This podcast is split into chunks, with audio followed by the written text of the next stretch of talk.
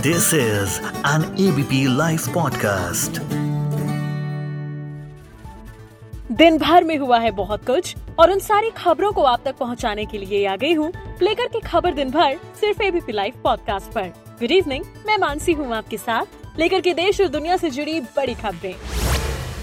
कर्नाटका में बीजेपी नेता ईश्वरप्पा ने अजान को लेकर कंट्रोवर्शियल स्टेटमेंट दिया।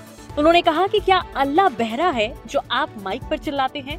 बीजेपी नेता ने कहा कि अजान की आवाज़ से उन्हें सिरदर्द होता है। बीजेपी नेता के बयान पर हंगामा मचने के आसार हैं।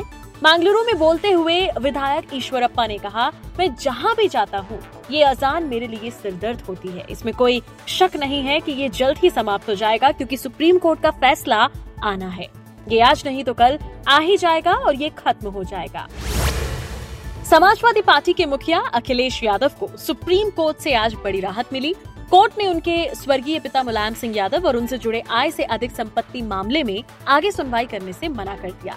चीफ जस्टिस डीवाई की अध्यक्षता वाली बेंच ने कहा कि 2013 में सीबीआई ने प्राइमरी इन्वेस्टिगेशन के बाद मामला बंद कर दिया था।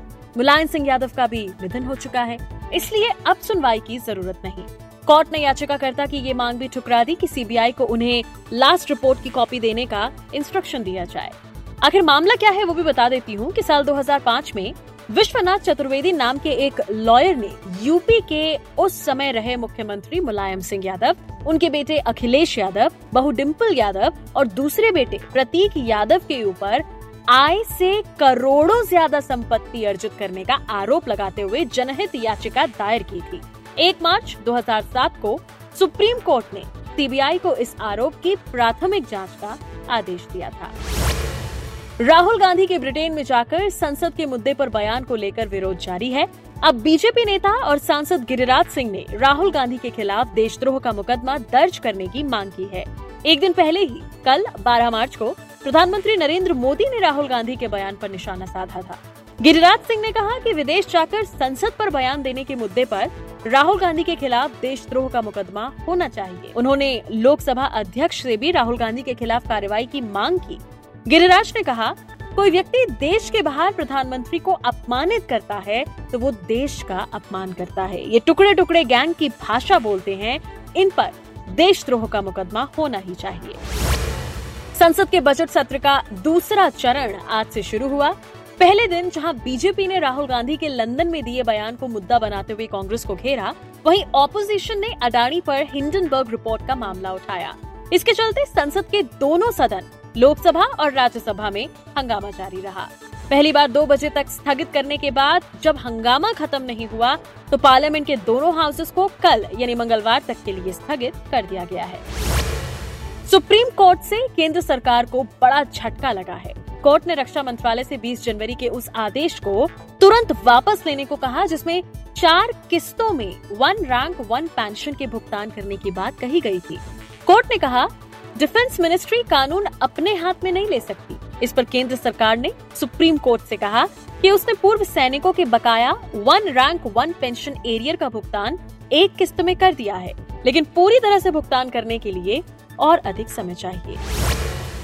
सुप्रीम कोर्ट ने समलैंगिक विवाह को कानूनी मान्यता देने का मामला आज पाँच जजों की संविधान पीठ को सौंप दिया। इस पर अगली सुनवाई अब 18 अप्रैल को होगी। याचिका में स्पेशल मैरिज एक्ट के तहत समलैंगिक विवाह के रजिस्ट्रेशन की मांग की गई है। केंद्र ने कहा है कि ये भारत की पारिवारिक व्यवस्था के खिलाफ है। इसमें कानूनी अड़चने भी हैं। हाईकोर्ट में दाखिल हलफनामे में कल केंद्र सरकार ने कहा कि आईपीसी की धारा 377 के ज़रिए इसे वैध करार दिए जाने के बावजूद याचिकाकर्ता देश के कानूनों के तहत समलैंगिक विवाह के लिए मौलिक अधिकार यानी फंडामेंटल राइट का दावा नहीं कर सकते हैं। पड़ोसी देश नेपाल की बात करें तो यहाँ रामचंद्र पौडेल नए राष्ट्रपति, नए प्रेसिडेंट बन गए हैं। 78 इयर्स के रामचंद्र पौडेल ने आज राष्ट्रपति पद की शपथ ली। बता दूँ कि रामचंद्र पौडेल नेपाली कांग्रेस के वरिष्ठ नेता रहे हैं। उन्होंने नेपाल में इसी महीने हुए राष्ट्रपति चुनाव में पुष्प कमल दहल प्रचंड के अगुवाई वाले सत्तारूढ़ गठबंधन के समर्थन से दावेदारी पेश की थी, जिसके बाद कम्युनिस्ट पार्टी ऑफ़ नेपाल, एकीकृत मार्क्सिस्ट लेनिनिस्ट के सुभाष चंद्र नेमबांग को हराकर देश के राष्ट्रपति चुने गए। अमेरिका में एक बार फिर से बैंकिंग सेक्टर भारी संकट में है। टॉप बैंकों में गिना जाने वाला सिलिकॉन वैली बैंक पिछले सप्ताह बंद हो चुका है। अब इसका असर कई अन्य सेक्टर्स पर हो रहा है। असर को कम करने के उपाय भी किए जाने लगे हैं। इस बीच सिलिकॉन बैंक की ब्रिटिश यूनिट महज एक पाउंड, यानी 99.18 रुपीस में बिकने जा रही है। दुनिया के दूसरे सबसे अमीर शख्स एलॉन मास्क ट्विटर को खरीदने के बाद अब एक और बड़ा कदम उठाने की तैयारी कर रहे हैं। रिपोर्ट के मुताबिक टेस्ला के सीईओ अपना एक अलग शहर बसाने के बारे में सोच रहे हैं। वॉल स्ट्रीट जर्नल की रिपोर्ट के मुताबिक एलॉन मास्क इस शहर को बसाने के लिए टेक्सास में हज़ारों एकड़ ज़मीन का अधिग्रहण भी कर रहे हैं। अभी तक करीब 3,500 एकड़ ज़मीन खरीदी जा चुकी है। सबसे खास बात यह है कि इस शहर को मास्क अपनी कंपनी के एम्प्लॉयज़ के लिए बसाने की तैयारी में है। यहाँ उन्हीं की कंपनी के स्टाफ रहेंगे और काम भी करेंगे। रिपोर्ट के मुताबिक एलॉन मस्क ने इस शहर का नाम भी फाइनल कर लिया है। वो इसे स्नेल ब्रुक नाम देना चाहते हैं। बात अगर इस शहर की लोकेशन की करें तो ये मस्क की कंपनी बोरिंग और स्पेस एक्स के निर्माणाधीन प्लांट के पास है। फ़िलहाल मस्क की योजना इस शहर में सौ मकान बनाने की है। इस शहर में तमाम सुविधाओं का भी ध्यान रखा जाएगा। सतीश कौशिक की डेथ को लेकर बहुत ज़्यादा कंट्रोवर्सी हो रही है, जिसमें पैसों और मर्डर का एंगल भी जोड़ा जा रहा है। पहली बार सतीश कौशिक की पत्नी शशि कौशिक ने इस बारे में चुप्पी तोड़ते हुए अपना पहला स्टेटमेंट दिया। सतीश कौशिक की मौत को लेकर 15 करोड़ रुपए का एंगल है। विकास मल्लू, जिसके दिल्ली वाले फार्म हाउस में सतीश कौशिक ने होली पार्टी अटेंड की, उनकी दूसरी बीवी सानवी मल्लू ने पुलिस में शिकायत दर्ज की है कि उनके पति ने एक 15 करोड़ के डिस्प्यूट के चलते सतीश कौशिक को मार डाला है। अब इस मामले में पहली बार सतीश कौशिक की पत्नी शशि कौशिक ने अपनी बात सामने रखी है। शशि कौशिक ने यह भी कहा है कि विकास मल्लू बहुत अमीर हैं और ऐसी कोई सिचुएशन नहीं हो सकती जिसमें वो उनके पति से पैसे मांगे। सतीश कौशिक की पत्नी ने खुलासा किया कि उनकी पोस्टमार्टम रिपोर्ट में भी ये निकला है कि उनकी आर्टरीज में 98 परसेंट ब्लॉकेज था और उनके शरीर में कोई ड्रग नहीं मिला है। क्राइस्ट चर्च टेस्ट में केन विलियमसन ने अपनी शत की पारी की बदौलत न्यूजीलैंड को श्रीलंका के खिलाफ रोमांचक जीत दिलाई। उन्होंने इस टेस्ट की आखिरी गेंद पर रन निकालते हुए कीवी टीम को मैच जिताया। इस जीत का सबसे बड़ा फ़ायदा टीम इंडिया को हुआ। इस मुकाबले में श्रीलंका की हार से भारतीय टीम डब्ल्यूटीसी फाइनल में पहुँच गई वहीं भारत और ऑस्ट्रेलिया के बीच अहमदाबाद में खेला जा रहा मुकाबला, ड्रॉ की ओर बढ़ रहा है। ऐसे में अगर श्रीलंका की टीम क्राइस्ट चर्च टेस्ट जीत जाती और इसके बाद वेलिंगटन में होने वाला टेस्ट भी जीत लेती तो भारत की जगह श्रीलंका की टीम डब्ल्यू फाइनल में पहुँच जाती। लेकिन विलियमसन के शतक ने श्रीलंका से जीत छीन ली।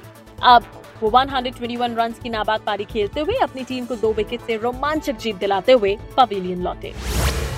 और जाते जाते बात करेंगे आज के कारोबार की। हफ़्ते का पहला कारोबारी दिन भारतीय शेयर बाज़ार और उनके निवेशकों के लिए बेहद निराशाजनक साबित हुआ।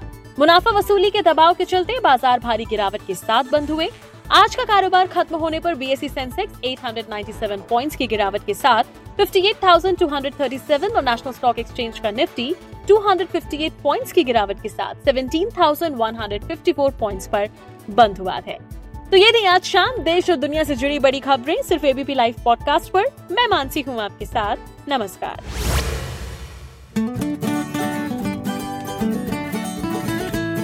This is an ABP live podcast